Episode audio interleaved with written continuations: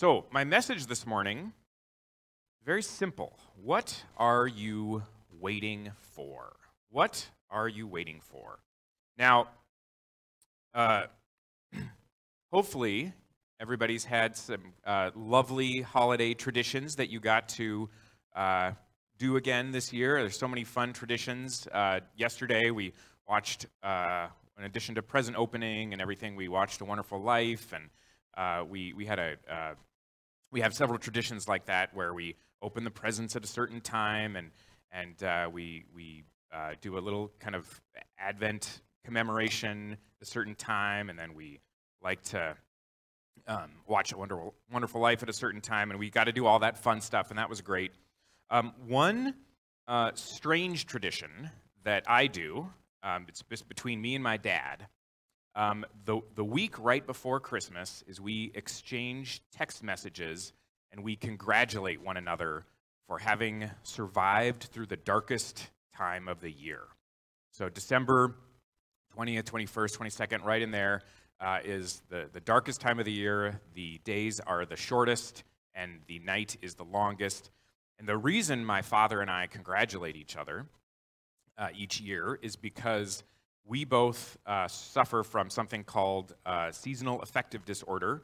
It's known as uh, the acronym SAD, uh, very appropriate. And, when, what that means is that the lack of light uh, impacts your mood. Uh, some people more severely than others. And so both my father and I uh, suffer from that. Uh, we have our whole lives. And, and so it's been, it's been very encouraging to kind of feel like I'm in the trenches with him. And, and, and so because of that struggle, uh, that both my father and I faced, I, I have always been fascinated by the theme of light shining in the darkness. When it feels like the darkness is overwhelming, even crushing in its overwhelming nature, that in the middle of it, light can still shine. And, uh, and, and so I've come to appreciate uh, the, the, the meaning of, of, of Christmas uh, and, the, and, the, and the church's celebration of, of Christmas. Uh, I haven't always liked Christmas, I'll be honest. If those of you who know me, I, I, I kind of get to be a little bit of a Scrooge, uh, well, uh, yeah, a little grumpy. I get a little grumpy um, around Christmas, partly because of my seasonal affective disorder, but uh, but uh, over the years, I've, I've, begun to appreciate it because there's this theme of light in the darkness. And so, because of that, uh, there's, there's, there's been one person in Scripture who, well, many people, but there's one person in particular who has always really grabbed my attention, and I, would like you to turn with me um, to uh, um, to uh, uh, this particular character. Uh, look with me in Luke chapter two. Luke chapter two. Um, this particular person, his name is Simeon. He only appears in this one part of Scripture, and and then he, he disappears, and we never see him again, hear about him again. Uh, and it's a pretty brief little story, but it's, it's very significant because Simeon, his whole life was a, about clinging to that light that's shining in the darkness. So if, uh, you could turn with me in Luke chapter 2. I'm going to start in verse 21. And when eight days had passed before his circumcision, his name was then called Jesus, the name given by the angel before he was conceived in the womb. So this is eight days after Jesus is born. So we're, right in the heart of Christmas celebration territory here, Luke chapter 2. This is your Christmas sermon, okay?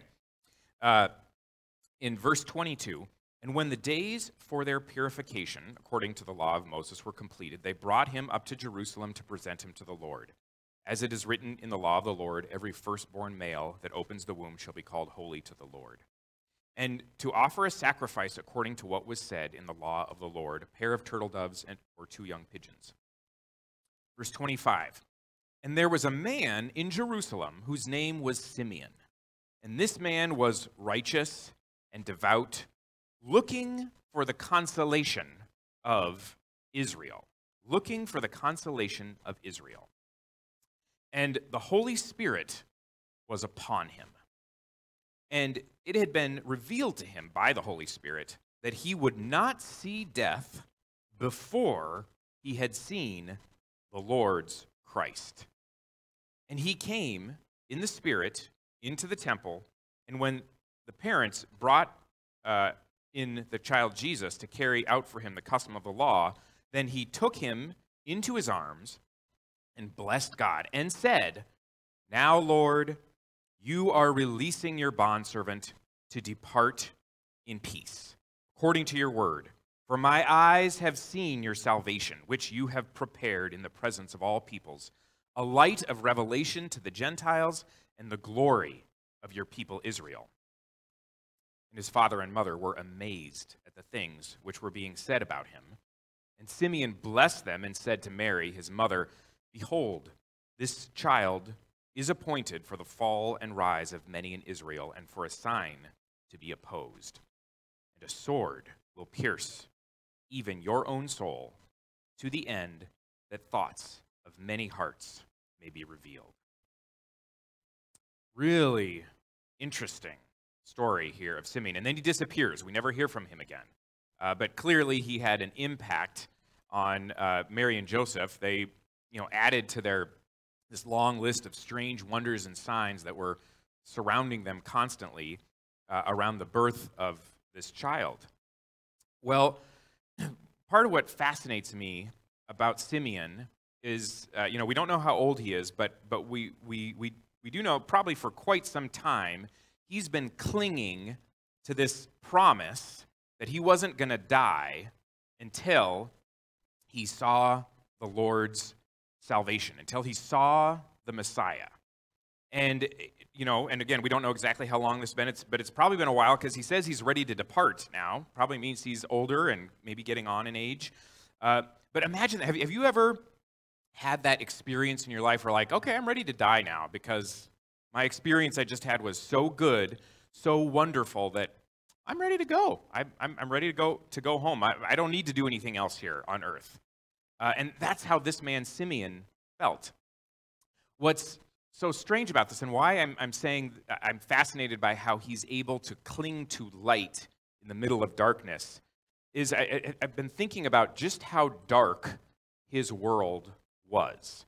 This is, for decades now, by this point, the Romans have been governing in a very oppressive way the Jewish people.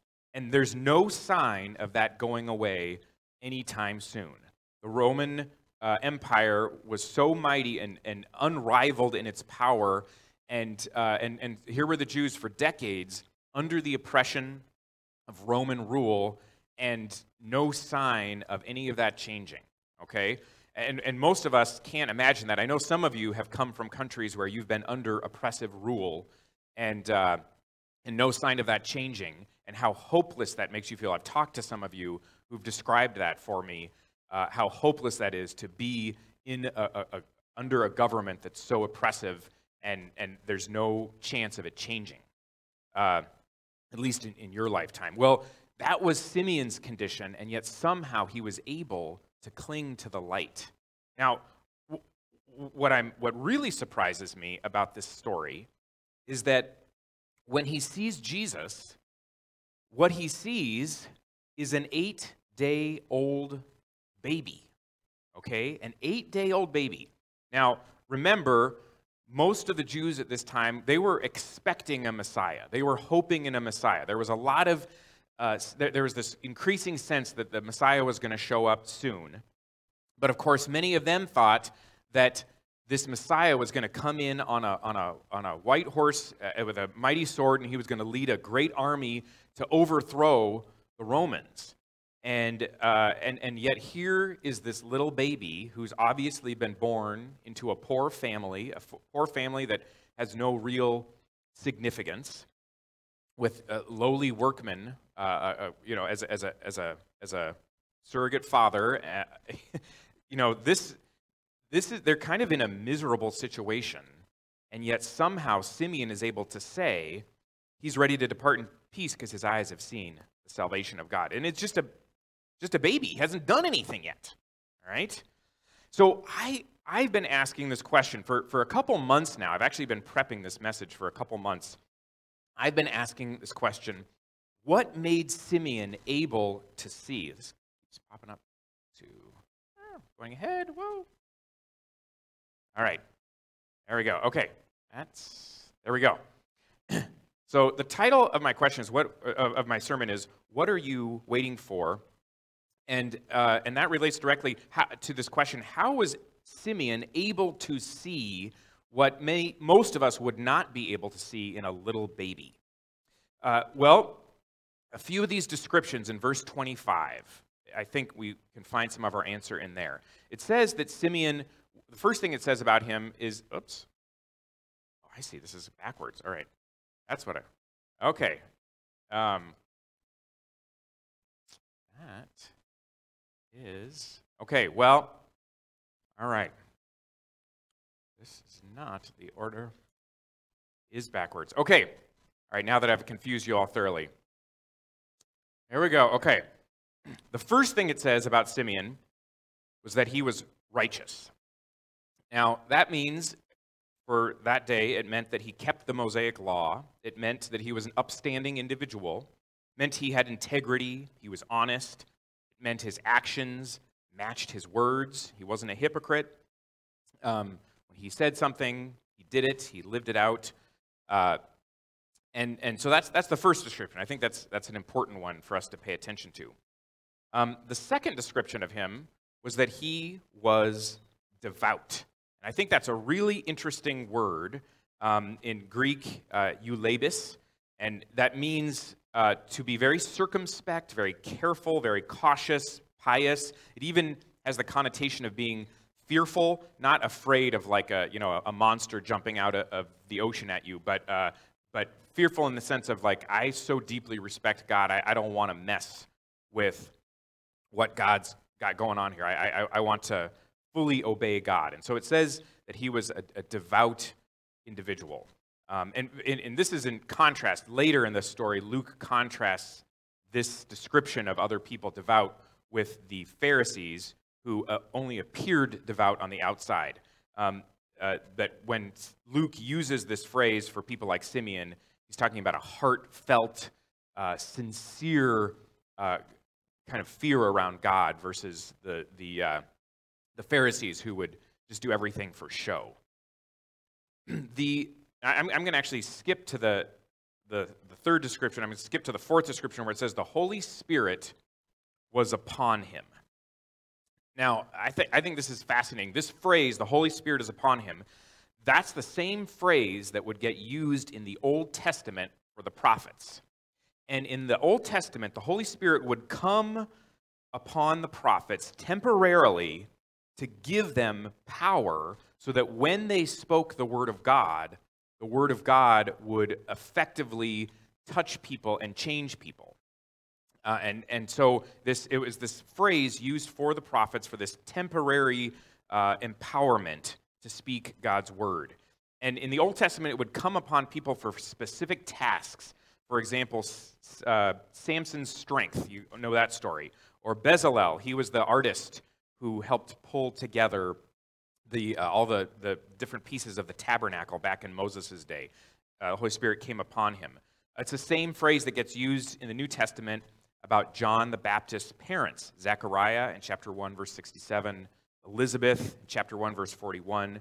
Um, what Luke, the author here, is trying to do is he's, he wants to make it 100% clear to the reader that everything here is being orchestrated by God Himself. That God is orchestrating this birth, God is orchestrating all the events around the birth, God is making it all happen. He wants the reader to be utterly convinced that this eh, whole thing is of God.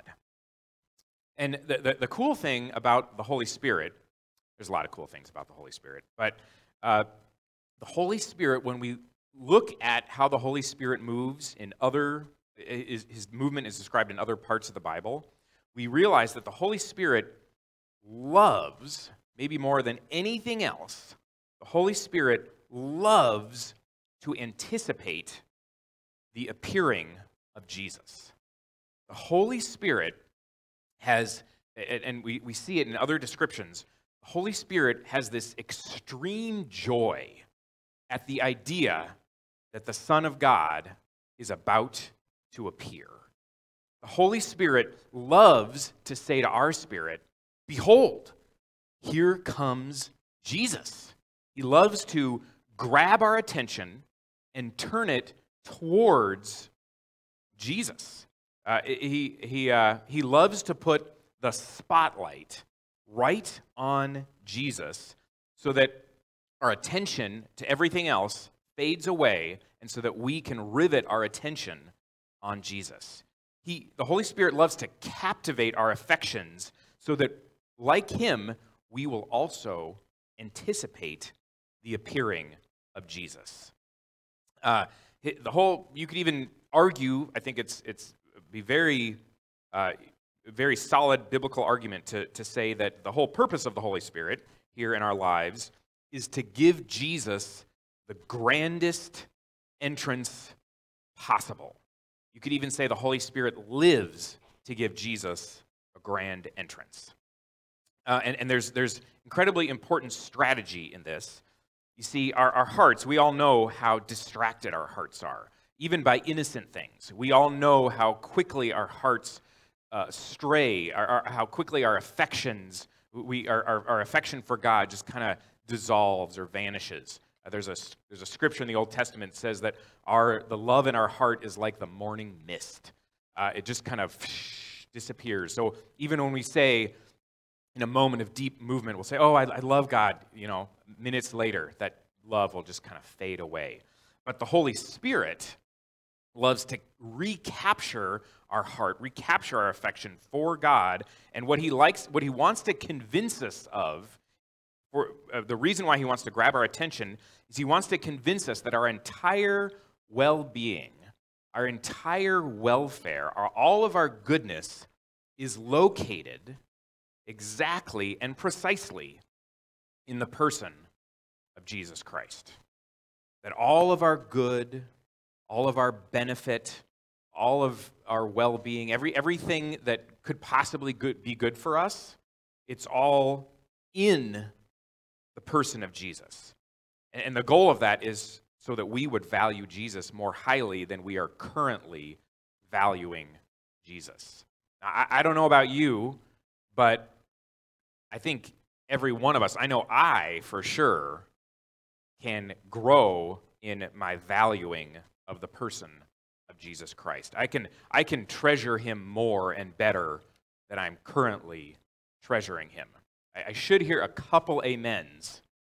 Okay, thank you. All right. Yes, not very weak today. All right, I know it's day after Christmas. Um, but uh, I, I, I do need to hear a couple of those amens because I just said truth, okay? Um, all, thank you. All, all of us can uh, increase our treasuring and our valuing of the Lord Jesus Christ. Um, and all of us need to be able to see in Jesus uh, that in him is all of our comfort, all of our strength, all of our wisdom, all of our blessedness, all of our happiness, and in no other place uh, uh, most of us, even those of us who claim to be Christians, most of us were searching for happiness in this place and that place and over here and over there and in this person and this situation. And the Holy Spirit wants to keep bringing our attention back to uh, all of our happiness, all of our goodness is in the person of Jesus. Psalm 36 says that He, God, is the fountain of living water. The Holy Spirit wants us to see that Jesus is the fountain of our of living water. Um, Isaiah 12 says that all of our fresh springs are in God. The Holy Spirit wants to convince us that this is true. All of our fresh springs are in Jesus himself. Uh, Psalm 73 says that our nearness to God is our good. In other words, if you were to put our good up here and then you put it to put an equal sign, what is our good? Then Psalm 73 says it's being near to God. The Holy Spirit wants to convince us that our goodness is being near to, to Jesus. And Psalm 16 says that in his presence there is fullness of joy and there are pleasures forevermore. That fullness of joy, that means you can't get any more joy than, than the fullness of joy. There's no, there's no way to exceed the fullness of joy. Fullness of joy is all the joy there is. Holy Spirit wants to convince us that that fullness is in the presence of Jesus himself. And pleasures forevermore. That means pleasures that don't end. All of our pleasures in this world, we, we taste them they, and, and they, they, they're there for a moment and then they disappear. They, they, they move on. But in the presence of God, there is fullness of joy and pleasures that never end. They just keep going, keep going, keep going, keep going. Most of us can't even imagine that because if you've lived more than a few years in your life, you, you know your pleasures come to an end. But the fullness of, God, of joy and, the, and pleasures that never end are in the presence of God. The Holy Spirit wants to convince us of that. So, praise God. If, like Simeon, the Holy Spirit is upon us, if the Holy Spirit is with us, the Holy Spirit is doing that in you. The Holy Spirit is doing that in me. That's his job. I hope we can cooperate with what he's doing. Speaking of cooperation, I want to go back to this third description of Simeon. Um, it says here that Simeon was looking for the consolation of Israel. He was looking for the consolation Israel. Fascinating way of describing things. This phrase, looking for, it's one word in Greek, prosdexomai, and what that means, it's a, it's a very interesting word.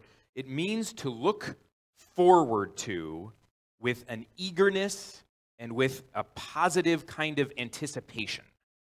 It means to wait for or hope in and uh, to receive with, uh, with excitement, with eagerness, and to receive with a, a welcoming approval.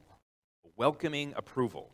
Uh, it's, it's sort of like the, you know, let, maybe this is fresh in your minds now. Maybe there was a particular package that you were waiting to receive in, the, in recent weeks, and you were so excited about that package that you were actually you were kind of nervous. It actually woke you up uh, maybe earlier and you were thinking about that package and you were, you know, you, you imagine somebody standing on their porch or at their front door and they're rubbing their hands together and they can't wait for that one particular package to come. It, it, it distracts you from everything else, doesn't it? It maybe occupies your, your thoughts when you're supposed to be doing something else. Uh, that, that sense of kind of welcoming approval. Or, or maybe there was a guest that you received at your house over the holidays. You were so excited for them to come.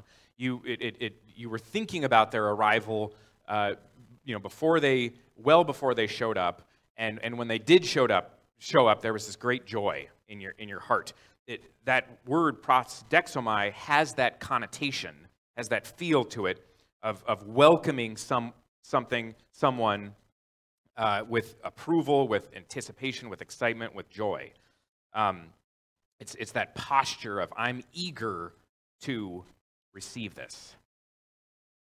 And so here's a question for us Am I, are you, are we looking for Jesus like Simeon was looking for Jesus?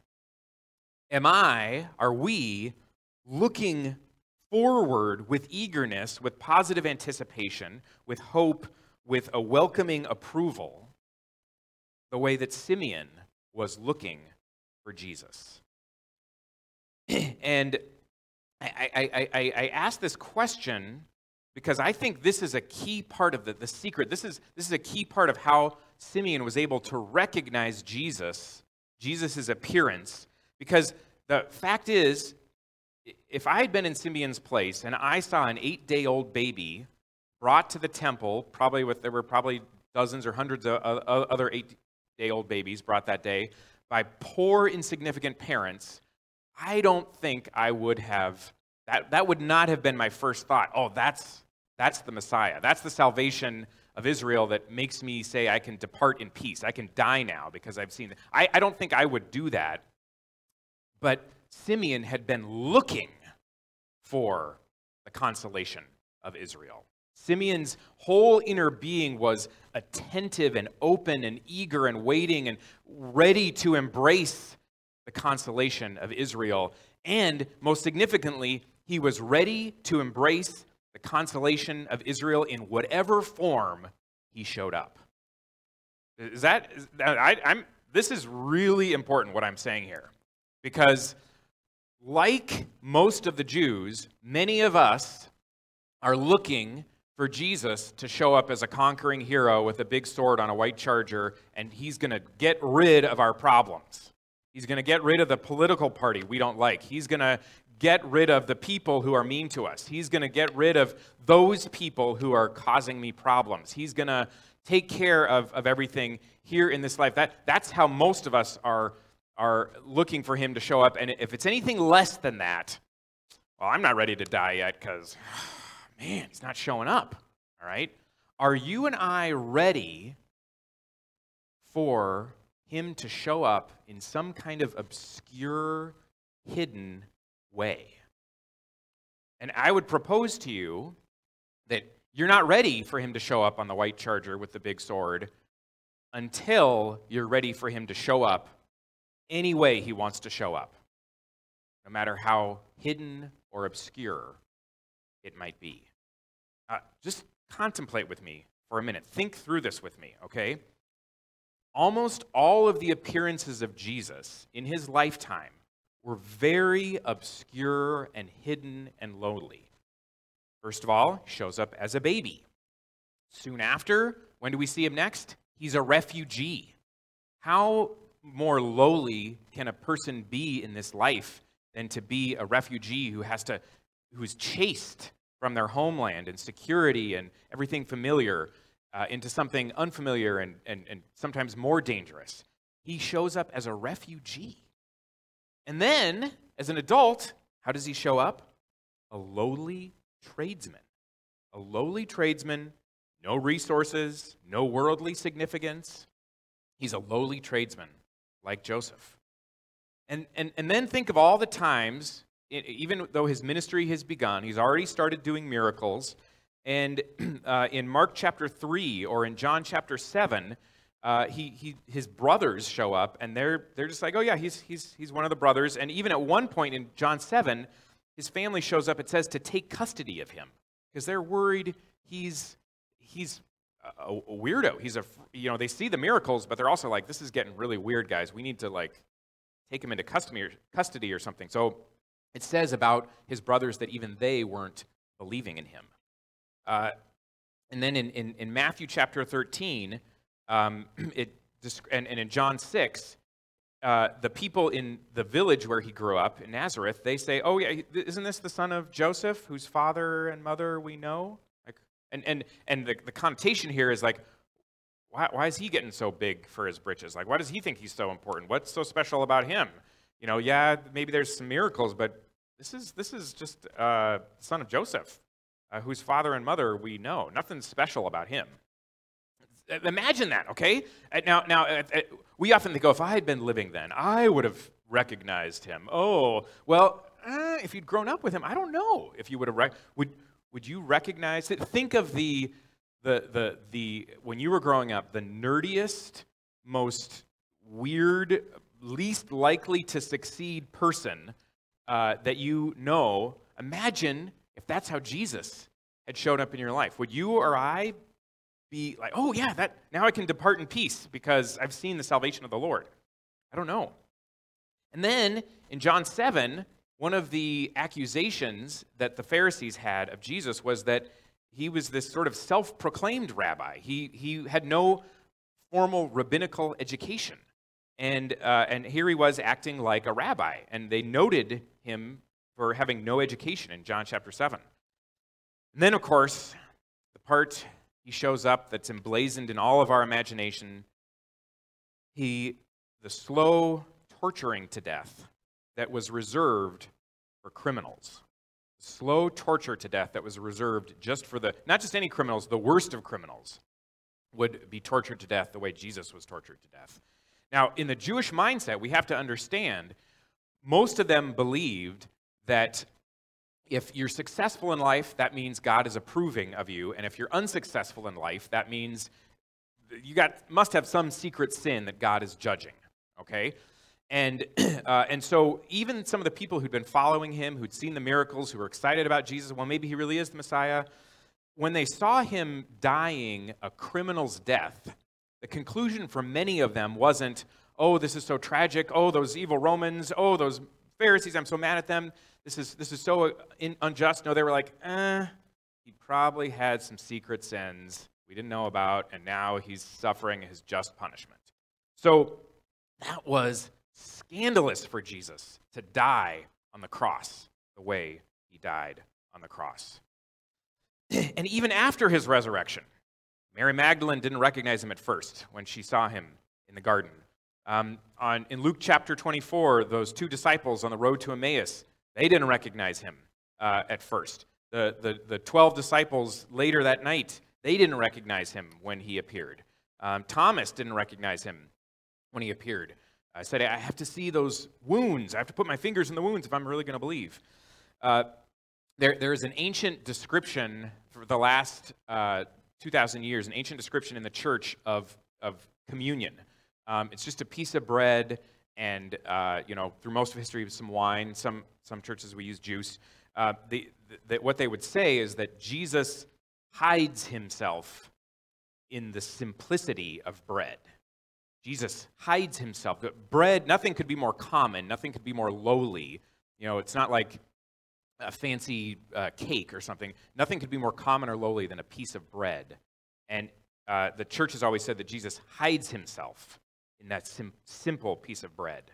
And and then, of course, remember in Matthew 25, verses 34 through 46, Jesus said he's going to show up how? As the least of these. The least of these, the people in prison, the, the poor, the sick. Jesus says that's how he's going to show up in this life.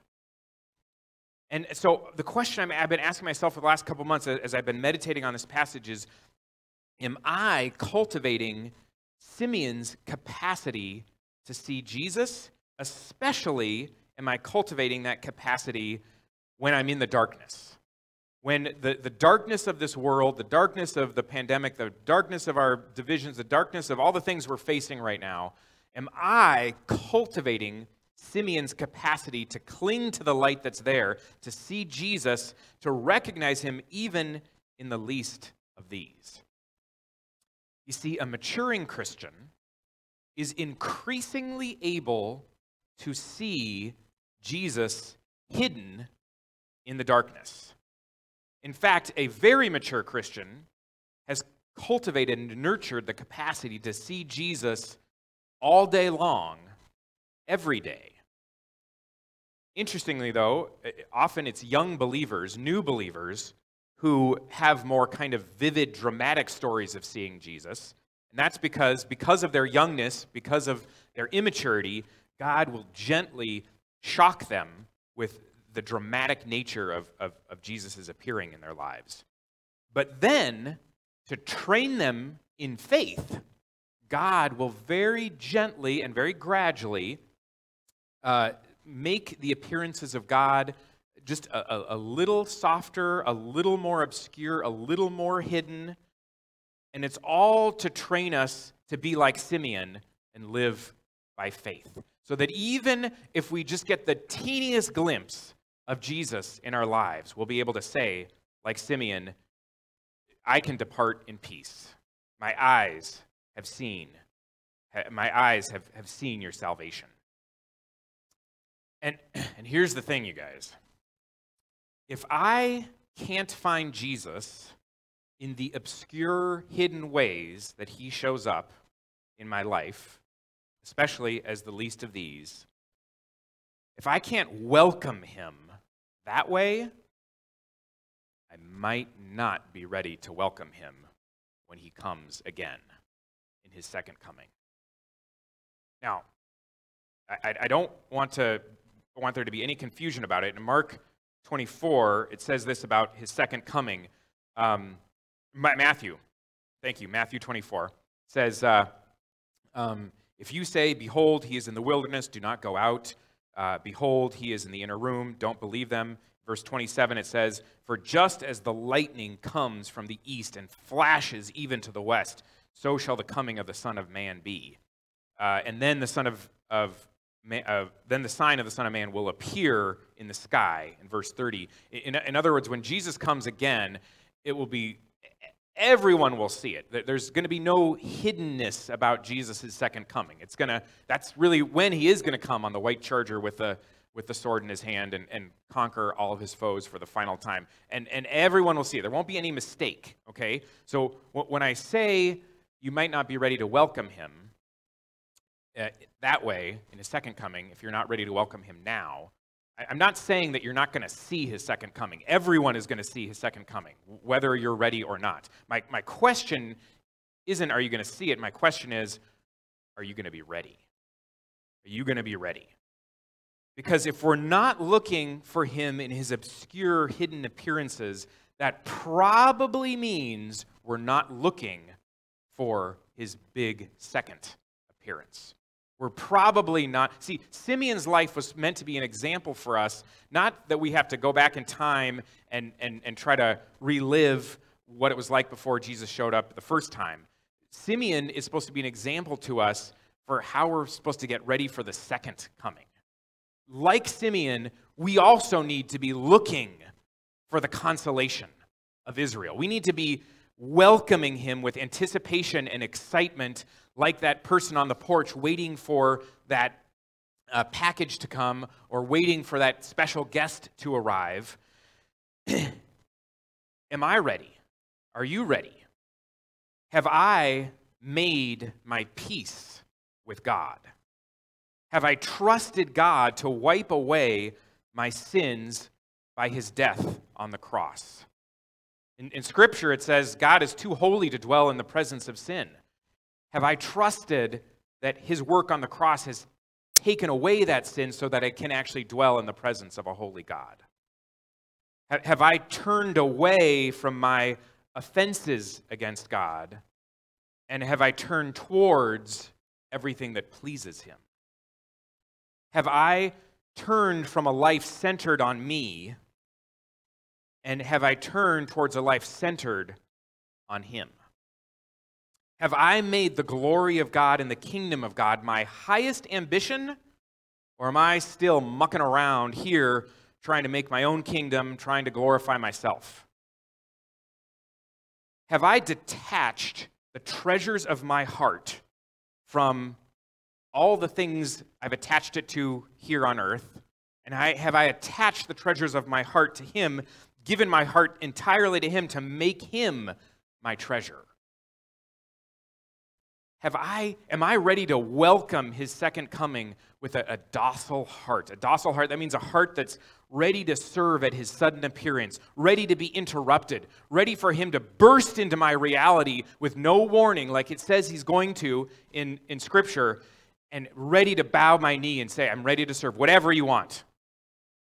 Am I ready to drop my own interest in an instant and instantly take up his interests? This is actually the point of Christmas. You may have believed your whole life the point of Christmas is about a cute little baby, but it's not about his cuteness, all right? It's about welcoming him. We, we, we, we remember every year to welcome him in his first appearing to prepare us to welcome him for his second appearing. Okay, that's the point of Christmas. That's why we do it again and again, year after year. It's not just so you can get presents, not so you can pre, uh, put up pretty decorations. It's not so, like me, uh, you can uh, have a little bit of joy in the middle of darkness. it's, it's, it's, it's so that you can prepare your heart. You can, you can act, just like Simeon getting ready for his first coming, you can get ready for his second coming. The church has known for 2,000 years that we're terrible at waiting. We're distracted, we're discouraged, we're preoccupied, we're bored, we think it's a waste of time. And so Christmas reminds us every year to get ready for Him, to prepare, to wait, to, to live a life looking for the consolation of Israel. Oh, I'm standing on that porch. I can't wait for you to come, Jesus. And even if you show up now in a little obscure way, a little hidden way, I'm, I'm ready to receive you. I'm ready to receive you because there will come a day that you will appear with no warning. Am I ready? Is my 2022 is it going to be a year filled with looking for Jesus despite all the darkness? I'm not going to belittle how dark the world is, and I wish I could give you uh, a, a- time frame that we're going to be done with masks and we're going to be done with a hundred other things that, uh, that are so frustrating to all of us. I wish I could give you a time frame. I can't give you a time frame. But will 2022 be a year filled with looking for Jesus? Will it be a year of, of welcoming him with that eager anticipation? Uh, I would love the uh, worship team. Come on up. This first song that we're going to sing, I, I want to encourage you to use this time to, as we sing this song, to rededicate yourself. Give your heart back to Him and rededicate yourself to looking for Jesus. Uh, to radically opening up your heart and your emotions and your affections and your treasuring and and say i'm looking for you jesus. However you show up even if it's as a little obscure hidden baby i'm ready. Even if it's as the least of these i'm, I'm, I'm looking i'm waiting i'm open to you showing up lord. Almighty god we by your grace stand on your solid rock oh please be a solid rock to us Lord, some of us need to be drawn out of deep waters. As Millie was sharing, some of us, some of us, Lord, need our hearts open to you so that we will, Lord, we will see you even when you appear to us as an obscure baby, even when you appear to us as the least of these, even when you appear to us in a cross. That was when you most revealed your love to the whole world, is in the moment you were tortured to death. And so, God, we, we pray, even if we encounter you in the darkest place, grant us the grace to see you. Grant us eyes to see you, and grant us hearts that are looking for the consolation of Israel. So may the love of God the Father, may the beauty of the Lord Jesus Christ, and may the empowerment of the Holy Spirit go with you from this place into the world, making disciples, teaching to obey all that the Lord has commanded. name of the Father, and the Son, and the Holy Spirit. Amen. Go with you, and Merry Christmas.